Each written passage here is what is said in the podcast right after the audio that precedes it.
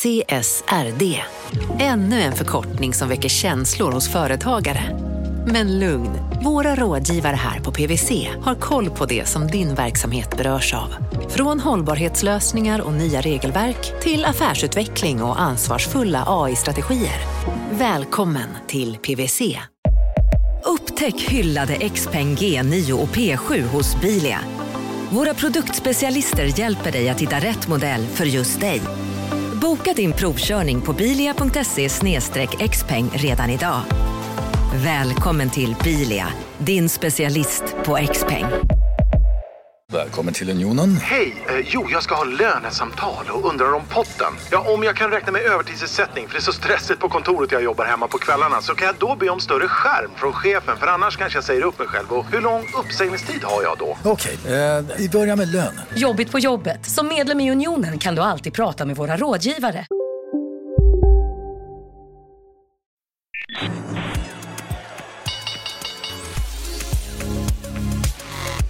Det här är Affärsvärlden med Helene Rådstein. Hej och välkommen till podden där vi varje torsdag fördjupar oss i affärsvärldens journalistik. Jag heter Helene Rådstein och denna vecka så kommer vi prata om konglomeratet Ratos dolda guld i centrala Stockholm. Vi ska prata om Teknikhandels börsfest och ett aktieråd som är kopplat till just teknikhandel. Och lite senare ska vi prata med Knut Rost som är vd för fastighetsbolaget Diö som håller till i norra Sverige. Men först så ska vi fördjupa oss i Ratosguldet och detta ska vi göra med Affärsvärldens börsreporter Johan Eklund. Välkommen tillbaka! Tack Helene, kul att vara här. Ja, kul att du är här. Du eh, är en globetrotter nästan. Jag är en göteborgsk globetrotter, så det var tidigt idag. Ja, det var tidigt. Och eh, funkar bra va? Funkar bra. SJ är lite ojämna, men idag levererar de. Härligt att höra.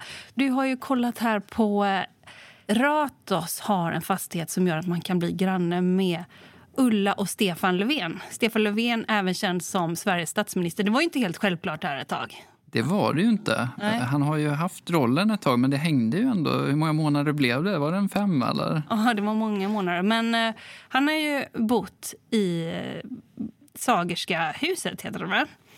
Ett tag här nu. Och eh, nu är det ju så att... Eh, är det taskigt att kalla Ratos för konglomerat? Nej, jag tror de själva är ju ett anrikt eh, konglomerat. Ett tag kallades de sig för investmentbolag och, och ett tag var de även private equity. Men nu, nu tror jag de är tillbaka lite åt någon slags företagsägande konglomerat. Ja. ja, för de äger en fastighet då som är granne med Sagerska huset. Alltså-, alltså där Sveriges statsministrar bor.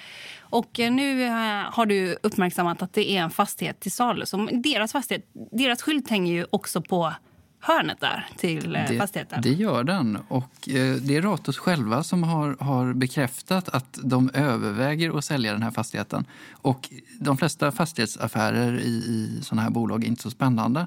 Men, men det här är en lite speciell fastighet för att läget är ganska unikt. Den ligger då mellan eh, Sagerska palatset och eh, Rosenbad i maktens centrum.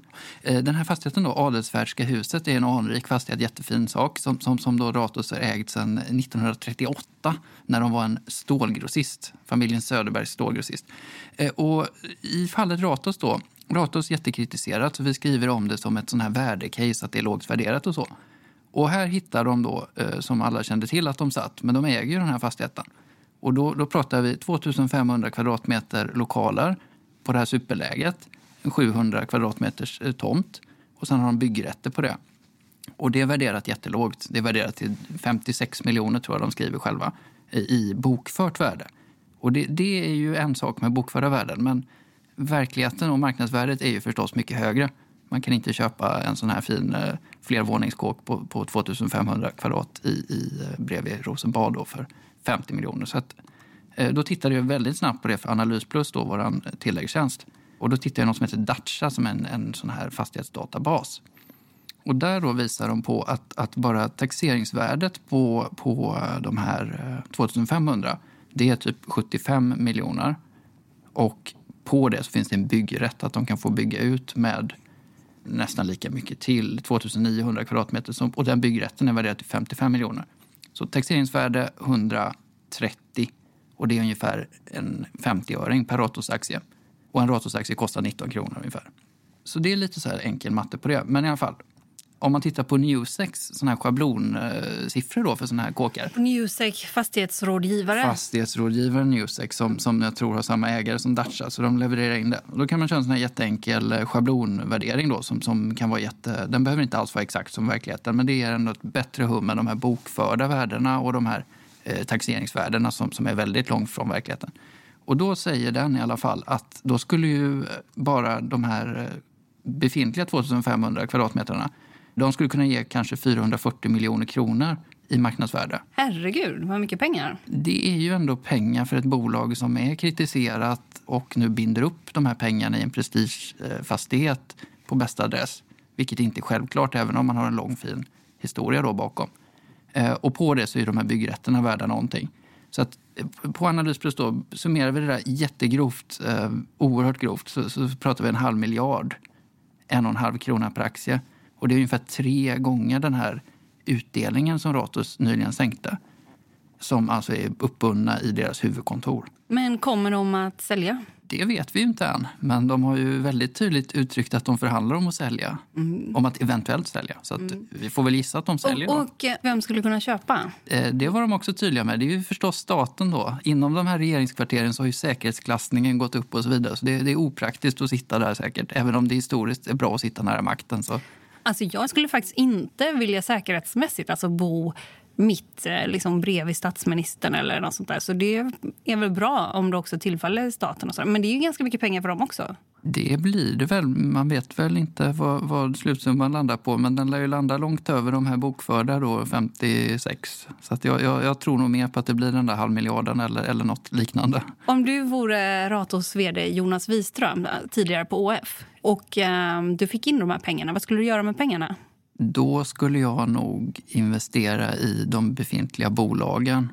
Kanske köra något tilläggsförvärv jag, skulle nog inte betala av mer på skulderna. Nej, okay. ja, vi får se vad som händer där. Men du Johan, du har också tittat på eh, Teknikhandelsförvärvarnas börsfest här i, den senaste, i det senaste numret av eh, Affärsvärlden. Och eh, då, vilka har vi då? Vi har AdTech, Indutrade, Lagerkrans. På sätt och vis som jag tycker ganska coola bolag på det här. Om man tänker att cool är lite grundat. Det är inte så mycket snack. Det är ganska mycket, det är inte verkstad heller kanske, men det är liksom prylar som behövs ja. va? Ja. ja, det är det. jo, det, det, stämmer mycket bra. Det är ju verkstadens liksom mellanhänder det här som, som levererar den där kritiska komponenten precis i rätt tid till, till någon stor viktig process. Och, och på det sättet kan de ta ganska bra betalt då från, från sina slutkunder. Eh, och jag har tittat på dem. Jag har summerat dem i en graf som vi kallar för multipelmagi i kvadrat. Poesi i affärsvärlden. Ja, affärsvärlden, ja, affärsvärlden poesi. poesi. Ja. Precis. Ja. Och, och, det enda den här grafen försöker förklara är att eh, de har presterat jättebra eh, från finanskrisen men också att förväntningarna på dem har kommit upp väldigt mycket från finanskrisen. Okej, att de har blivit dyra helt enkelt. Man är inte ensam om att ha upptäckt de här bolagen. Nej, alla har så att säga upptäckt dem nu. Och det med all rätta. De här borde upptäckas och nu har de upptäckts. Men därmed så är de som aktier inte så intressanta längre. Särskilt inte ur vårt korta ettårsperspektiv. Och det är framförallt adtech då som du har tittat på? Jag har tittat på adtech den här gången. Och där säljer vi eh, aktien då på ett, med ett säljråd helt enkelt. Ja, och det här med råd och eh, vi, vi säger ju slarvigt rek liksom. Som på stockholmska, om vi ska försöka, rek. Rek. rek. Precis, ja, men vi ska hålla oss inom det juridiskt korrekta eh, begreppet då som är, är ett bredare råd till, till allmänheten. Och, och, inte en individuell rekommendation. Nej, precis. Det är lite juridiska... Det är juridiskt vanskligt och det är noga att inte utfärda individuella rekommendationer. Men om vi tittar då, så ditt aktieråd, det är sälj för att det är för dyrt eller? Det är sälj för att det är för dyrt. Det är, Adtech är ett jättebra bolag. Förvärvar på ett jättesmart sätt. Tänker långsiktigt med vad de köper och köper billigare än vad de själva värderas till där i den så kallade multipelarbitraget. Köp små bolag billigt, värderas själv som helhet högre och lägg dig inte i de här små bolagen för mycket utan bara hjälp dem. Det, det, är idén. Men eh, förväntningarna på multipelarbitraget kan ju bli för höga och det är de här. Det är nästan 20 gånger vinsten på eh, toppmarginaler i topptillväxt på grund av industrikonjunkturen, att den är stark. Och det där kan vända ganska snabbt och, och många missar hur cykliskt det ändå är i adtech. Särskilt efter avknoppningen av medicintekniken i AdLife. Mm. Så här har du en vanlig lågkonjunktur kan ju stå inför dörren, eh, åtminstone en avmattning. För i och med att de är mellanhänder då till ja. verkstadsbolagen som är ganska konjunkturkänsliga ja, så menar de. du också att eh, på kort sikt på kort sikt eh, finns det nedsidor där framförallt de här toppmarginalerna kan komma ner. Och för aktien då så kan ju den höga värderingen komma ner. Och det är det, det vi riktar in oss på. att Kommer den ner och normaliseras lite grann på, på någon slags inte toppvinster så, så ska det här kunna gå mot en riktkurs på 140 kronor nästa året. Från typ 200 idag? Från ganska exakt 200 idag. Ja, all right. Ja, kul. Men du Helene, jag har förstått du har pratat med, med ett Paulsson-bolag i, i de lite norra regionerna. Ja, det kan man säga.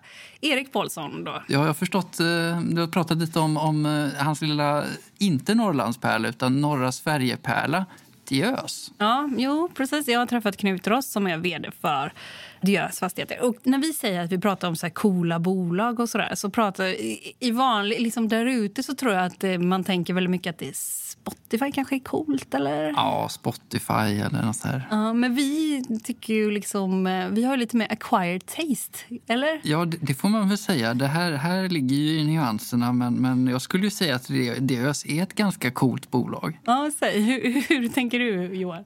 Jag tänker så här att väldigt många förstår inte att, att att större norrländska orter växer, att det är tillväxtorter och att det sker massa spännande saker där uppe. Och jag kan också tycka att det är något, liksom när man träffar en så Knut Ross så fattar man liksom att det är trägen vinner på något sätt. Så, så vill inte jag, det här är inget aktieråd eller sådär. Men man ser ju liksom på deras affärsmodell, de ska utveckla stadskärnor och sådär. Och då har jag följt lite grann i tidningen som kommer ut nu på torsdag när podden kommer ut också turerna kring hur det kan bli eller vara i en kommun som Östersund dit han har flyttat tillbaka. Att man jobbar med någonting. Så för fem år sedan verkade det här vara ganska klart hur man skulle utveckla då, liksom busstorget och sådär. Det kommer man kanske göra.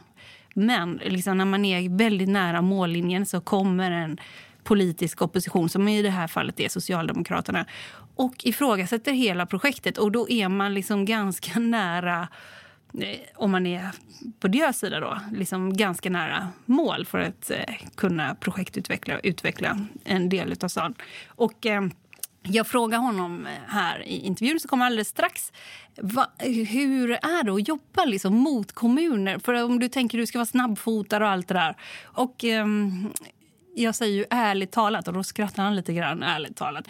Vi har också sett dem vara ute i olika lokal tidningar liksom från mm. deras sida där de uppmuntrar också liksom beslutsfattare och så vidare till att eh, hjälpa till att utveckla stadskärnorna. Så att, eh, han eh, är en extremt bra ambassadör för de här städerna utåt. Inte minst mot liksom, investerare och Stockholm.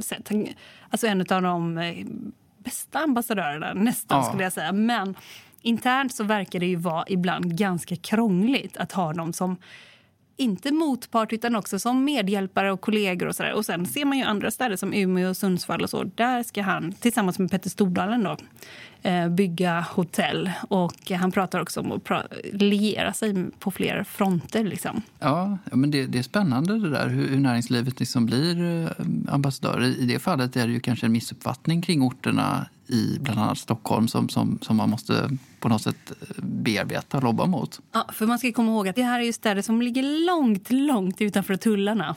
det är långt utanför tullarna. Det är långt utanför tullarna. Så stanna kvar, för strax så ska vi prata med då norra Sveriges fastighetsmagnat, kan man väl kalla honom, Knut Rost. Eh, men först ett budskap från vår sponsor som kommer här.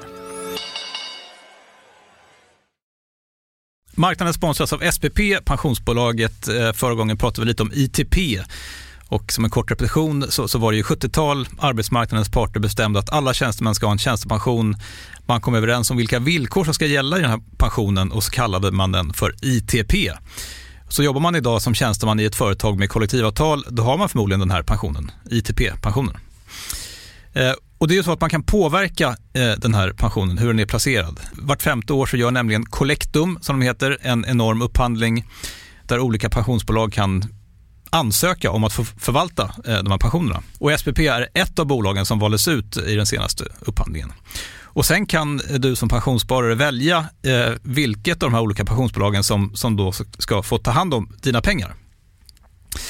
Och tanken med den här upphandlingen är ju att liksom kvalitetssäkra de här olika alternativen eh, men också att förhandla fram stora rabatter så att pensionsspararna ska få, ja, kunna spara pengar genom att avgifterna eh, som är så viktiga eh, blir eh, lägre.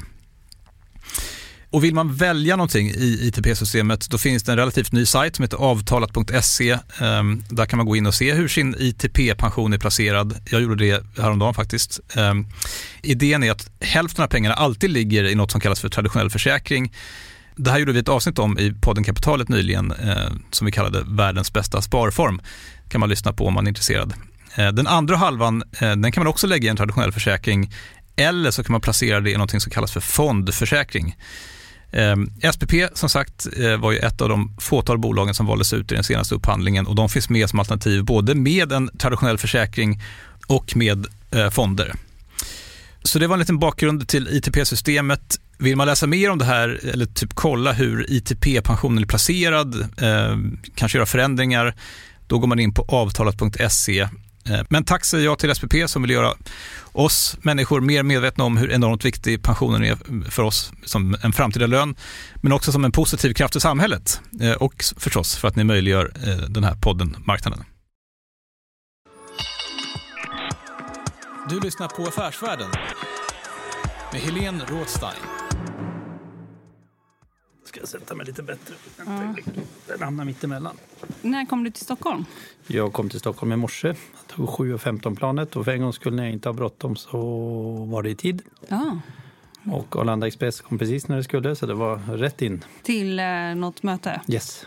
Är det hemligt vad det var för möte? Mm, ja, det var ett möte med en eh, bank. Mm. Ja. Det kan ju vara hemligt på det viset att det var väldigt tidigt på morgonen. Ja. För banker brukar inte vara så tidiga. Mm. Det brukar mest vara lunchmöten, men det, var, det är bra. Vad pratar ni om då? Vi pratar om finansiering eh, när vi bygger massa nya, nya hus. Va, och eh, är det du som åker och pratar själv? Nej, eller har nej, du med dig någon? Nej, du... nej jag har, det är folk som gör det åt mig. Men ibland vill de träffa mig också. Framförallt prata um, Diös framtid. Vad har vi gjort? Vad har vi nått? Vilken rating har vi i banken? Mm. Gör vi det vi säger att vi ska? Mm. Vad brukar du svara? alltså man vill ju gärna att bankerna... Eftersom vi jobbar mycket med de nordiska bankerna så vill vi gärna ha en bra relation. Och en bra relation får man om man eh, gör det man säger. Kanske till och med gör det bättre än det man säger. Under promise, over deliver. Uh, och um, det är det jag är ute och pratar om mycket. Mm. Ni finns i tio städer i norra Sverige. Stämmer. Ja, och ni jobbar med att utveckla stadskärnan i de här tio städerna. Ja, vi säger att vi jobbar med stadsutveckling och det inbegrips ju stadskärnan. Ja, ja stadsutveckling, ja, just det. Mm. Vi börjar lite söderut. Borlänge, mm. Falun, Mora och sen så går vi tillbaka till kusten, Gävle er huvudstad är Umeå. Mm, kan vi säga. Ja, kan man säga. Och sen så är det Åre, Östersund, samma, där du bor. Och så har jag glömt någon. Vilken har jag glömt? Sundsvall. Sundsvall, just det. Skellefteå och Luleå. Ja, det var flera jag glömde. Där. Men okej, varför är Umeå er interna huvudstad? Ja, interna huvudstad vet jag inte. Vi får säga att det är norra Sveriges huvudstad därför att den är störst. Den har starkast inflyttning och mm, det är det starkaste kortet i leken på något vis. Det är ett universitet som drar. Det är Sveriges yngsta stad. Snittåldern där är 38 år. Det är en stark nod helt enkelt för omlandet och faktiskt för stora delar av Sverige. En frisk industri. Komatsu ska expandera, Volvo expanderar. Vi har en kommun och en kommunledning som vi gillar som, som förstår vad vi vill och vi förstår vad de vill. Så det är ett väldigt bra utbyte. Vi har konkurrenter som vi gör allt för att vara bättre än. Vilka, de, vilka är de i Umeå? Ja, du har Baltic eh, som är ett lokalt bolag eh, som finns i Umeå som är duktiga. Lokalt duktiga. Du har även andra börsnoterade bolag som finns där som är duktiga. Du har några fler lokala spelare som Lerstenen. Eh, så det är ganska hård konkurrens i Umeå. Så att, eh, det gör att vi måste stå på tå och, och vara bra varje dag. I hela norra Sverige finns det ju en del liksom, lokala spelare. Om man tittar på dem som på sätt och vis är er motsats. Om man tittar på MP3 Fastigheter så ser man ju att ibland så, när vi talades vid tidigare så pratade du om att man är både konkurrenter och kollegiala på något sätt. Om man tar MP3 Fastigheter så fokuserar de på fastigheter i, på, i eh, utkanten av städerna eller utanför stadskärnorna och ni tvärtom. Och ni har gjort bytesaffärer er emellan. Förra sommaren gjorde ni en jättestor affär till exempel. Hur ser du på den konkurrensen? Är ni konkurrenter? Är ni ibland kollegor? Liksom, hur betraktar du dem? Det låter ju som en floskel tror jag när man sitter på den position jag sitter och säger att eh, vi älskar konkurrens. Men eh, vi gör verkligen det därför att det får mina medarbetare, det får mitt bolag, det får mina aktieägare att förstå att vi måste vara duktiga på det vi gör. En liten utvikning kan man säga så här att vi är ju, vi är marknadsledare i alla våra orter, det vill säga vi är störst. Men det är ganska tråkigt att vara störst. Eh, vi vill också, eller vi, vi har en ambition att faktiskt vara bäst också. Va, va, va, vad betyder det? Ja, där tog du den frågan ur munnen på mig. Därför att vi har inte riktigt bestämt vad det betyder. Och vi vet ju inte, vi kommer aldrig veta om vi är bäst på allting. Men det handlar nog kanske mer att, det är ett mer mindset, ett entreprenörsdrivet mindset om att alla mina affärschefer har de mandat de behöver för att fatta bra beslut varje dag. De ringer inte till, till Henrik, vår fastighetschef, eller de ringer inte till mig. De kan fatta de besluten själva, för de, de fattar inga felaktiga beslut. För vi gick ju igenom städerna här, ja, halvlyckades, halvmisslyckades, beror på hur man är lagd, hur man säger. Men det är ju väldigt stor area som mm. Diös är på. Mm.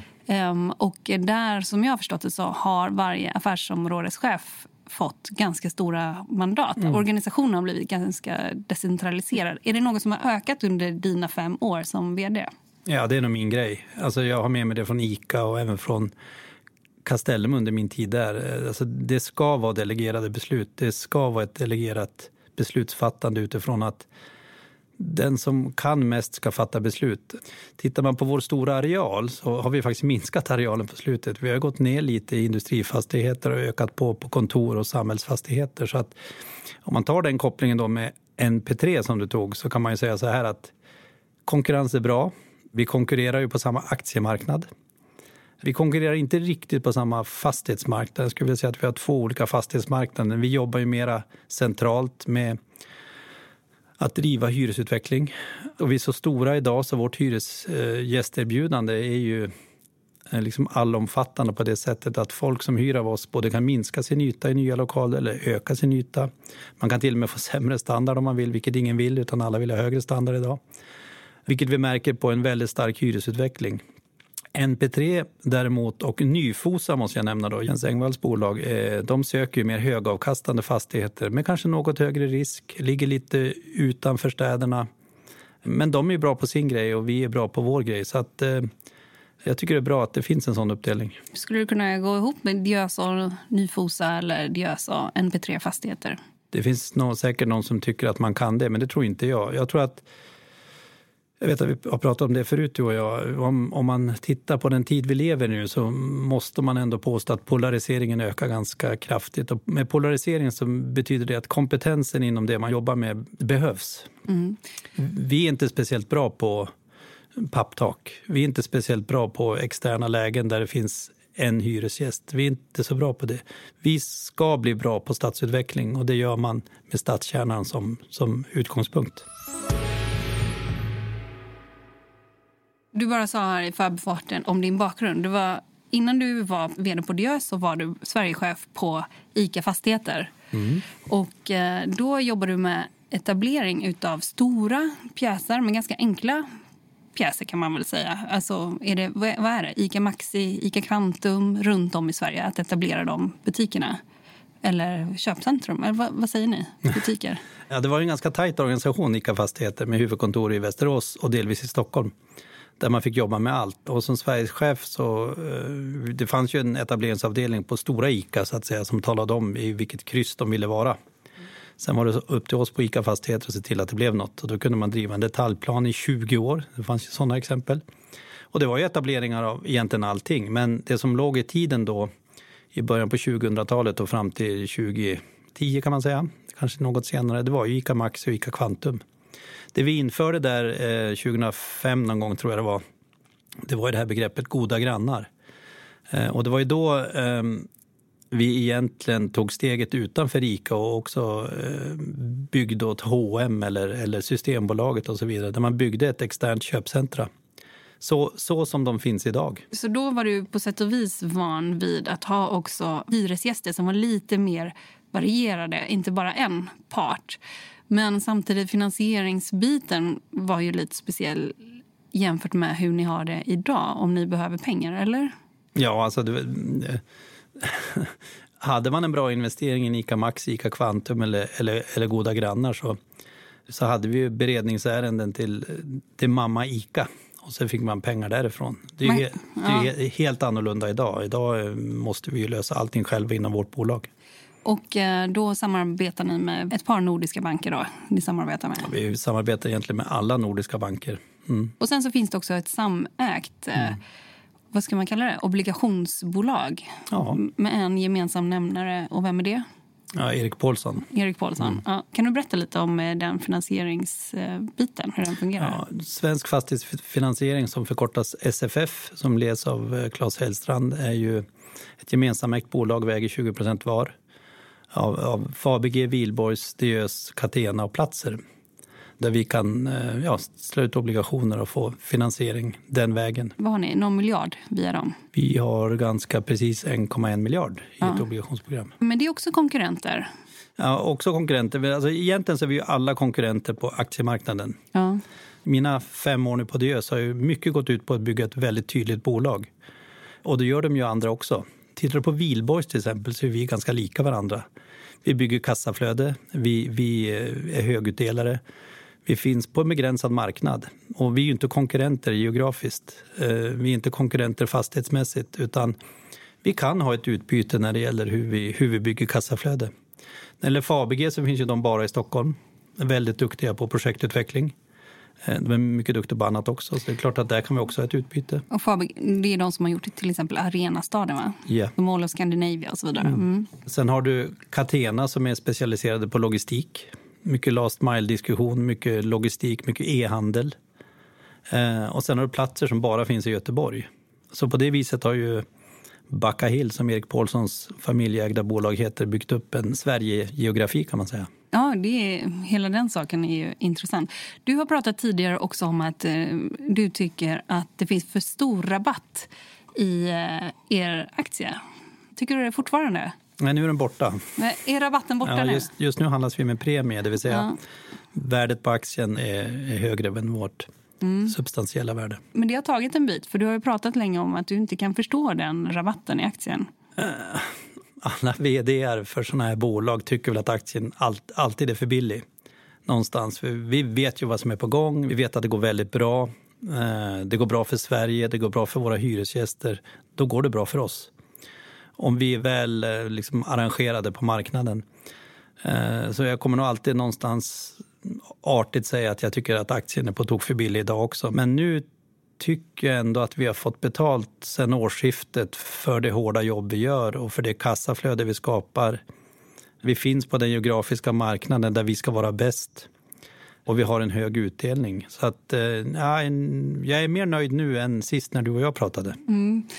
Vad är den uppe i nu? 70 någonting? 74 tror jag. Ja, 74. Vad, vad är det som har gjort att den har stigit nu? Alltså, konjunkturtoppen är nog bakom oss. Och så får vi en liten avmattning. Eh, det är ingen bubbla. Det, det tror jag inte, eller jag kan nästan säga jag vet att det inte är en bubbla för det är en väldigt frisk verksamhet vi håller på med. Och så går det bra för Sverige och så får man några skriverier i media och i press och eh, till och med radio och tv eh, att, att kassaflöde är bra när, konjunkturen, eh, när det sker en avmattning i konjunkturen. Det var ett stort uppslag i, Dag- i Dagens Industri till exempel för några veckor sedan. Ni kom ut som bäst i klassen, eller hur var det? Norrlands guld, ja. Norrlands guld. Nej, det, var vi, det var NP3 och vi som, som, som räknade som kassaflödesmaskinerna. Och det, det är ju det man delar ut eh, till sina aktieägare. Och jag menar, vi har gått på några år nu från 5 000 aktieägare till 15 000 aktieägare. Vi har höjt resultatet fyra och en halv gång med lika många medarbetare. Så att det är klart att det är kanske det som är det lite norrländska i oss, att vi, vi gör det vi säger. Du lyssnar på Affärsvärlden med Helene Rådstein. Eh, marknaden sponsras av Karla. Eh, vi pratar ju en hel del om bilar här- på kontoret. Eh, karla har ju skapat, skulle jag säga, det som är standarden för hur man idag köper och säljer bilar på nätet. Kort bakgrund bara. Karla säljer och leasar begagnade elbilar och laddhybrider på karla.se. Alltså en helt digital upplevelse. Och man har gjort det här med ett nästan maniskt fokus på vad en bilköpare faktiskt behöver. Jag gjorde ju en intervju med en av grundarna, Patrik Illerstig, i marknaden här eh, ganska nyligen, eh, daterad 25 mars, om man vill lyssna på den. Eh, men där berättar han hur de kom in i det här lite från vänster för att försöka uppfinna hela den här liksom bilköpupplevelsen från början. Och de har idag, vilket är rätt otroligt, 4,8 i betyg eh, på Trustpilot. Jag, jag har sett många företagssidor på Trustpilot, men det här är nog bland eh, det bästa jag någonsin sett eh, faktiskt. Man kan sälja bilen till Karla också. Eh, då går man in på karla.se, delar lite info om bilen, sen får man en gratis värdering och ett bud. De hämtar bilen helt gratis i hela Sverige och så har man pengarna på kontot i samma stund som de hämtar bilen. Det är grymt. Eh, så ska du köpa en ny bil eller sälja din gamla, eller båda delar för den delen, gå in på karla.se och eh, kolla. Alltså karla.se och Karla stavas med C. Tack så mycket till Karla. Du eh, bodde ju, du flyttade från eh, Östersund och sen har du levt i exil kan man säga i Västerås framför allt i nästan 20 år. Hur var det att komma tillbaka till Östersund? Som du fick göra när man skulle bli vd för mm. deras fastigheter. Flyttade hem för ett så fint jobb. Mm, ja, men så var det ju verkligen. Eh, för jag skulle inte flytta hem. Jag tackade till och med nej till, det här, till en förfrågan på det här jobbet första gången. Jag försöker ibland ha såna bra efterhandskonstruktioner som fungerar. Men jag tackade verkligen nej, för jag, jag hade ju liksom fru och barn här omkring. Men sen började barnen sprida ut sig. Alla flyttade hemifrån och um, frun var liksom beredd på ja men vi, vi gör det här. Och då tackade jag ja och, och jag ångrar inte en sekund.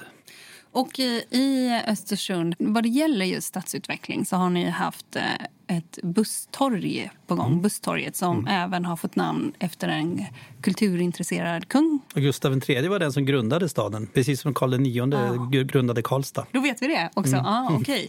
Men eh, då eh, har jag hört att du står där och borstar tänderna en dag, tittar ut över torget och tänkte kan vi inte göra något roligare av den här platsen? Det är fem år sedan nu.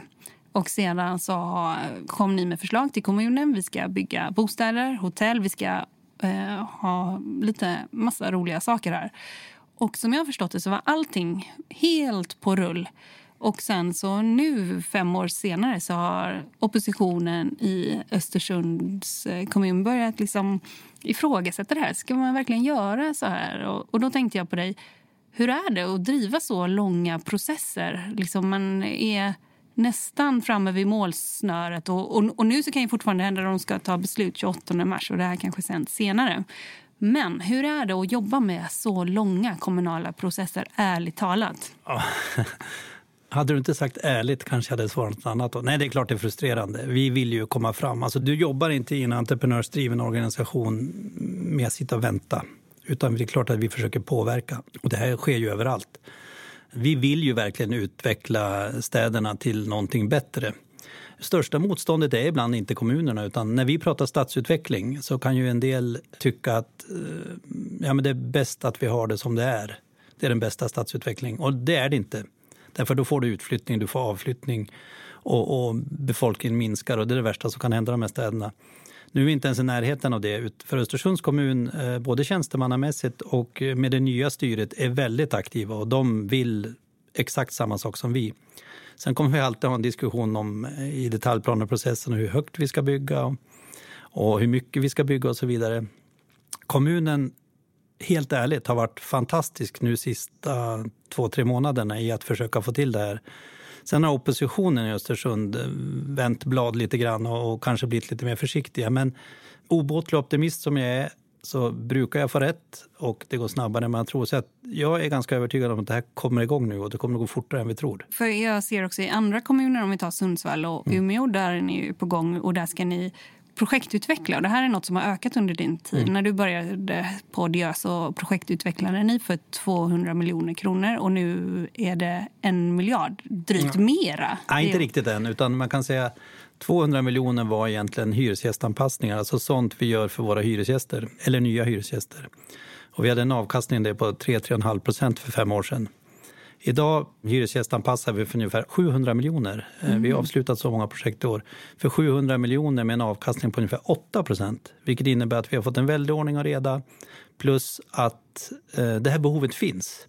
Det kommer att fortsätta. Och, och, ungefär på den, på den avkastningsnivån också. Det är väl lite ups and downs, men ungefär där. Men utöver det så kommer vi att projektutveckla. Och när vi säger projektutveckla för att vara tydlig så bygger vi nytt. Första spadtaget tog vi för två veckor sedan i Sundsvall för ett nytt hotell som du och jag har pratat lite grann om.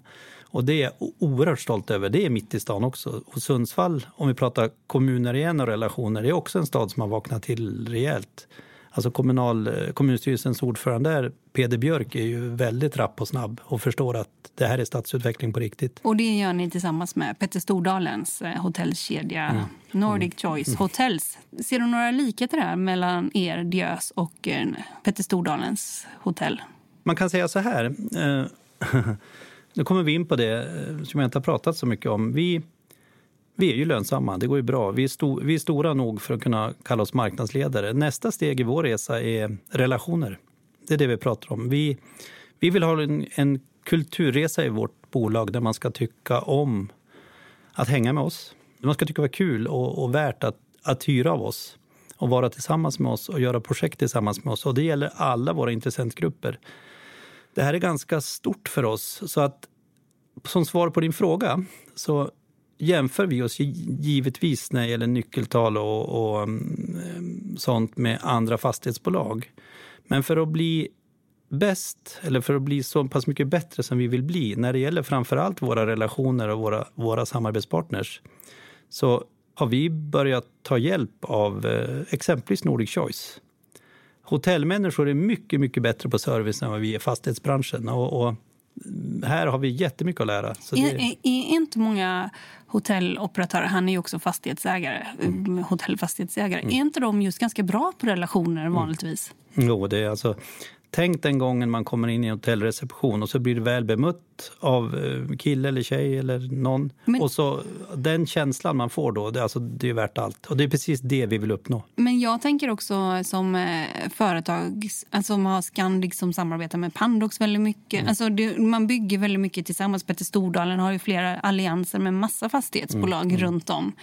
Alltså om man snackar relationer mm. som affärsstrategi för att åstadkomma någonting. Mm. Är inte många hotelloperatörer, hotellbolag, fastighetsbolag, är det inte det man gör ganska mycket? Ja, det tror jag man gör, men det tror jag är naturligt. Eh, jag menar, vi är ju inte enbart knutna till Nordic Choice, utan vi kan jobba med flera. Vi har ju, massa, vi har ju Scandic som hyresgäst också.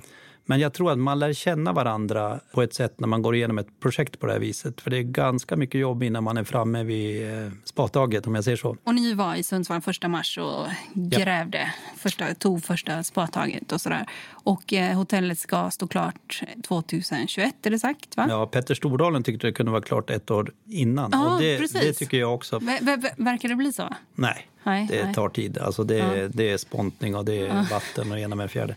Så att, um, det tar cirka två år och kan vi förkorta det så är det klart att vi gör det. Mm. Du har en t-shirt har jag hört där det står en miljard mm. över bröstet. Mm. Men du har inte på dig den nu? Nej. Nej.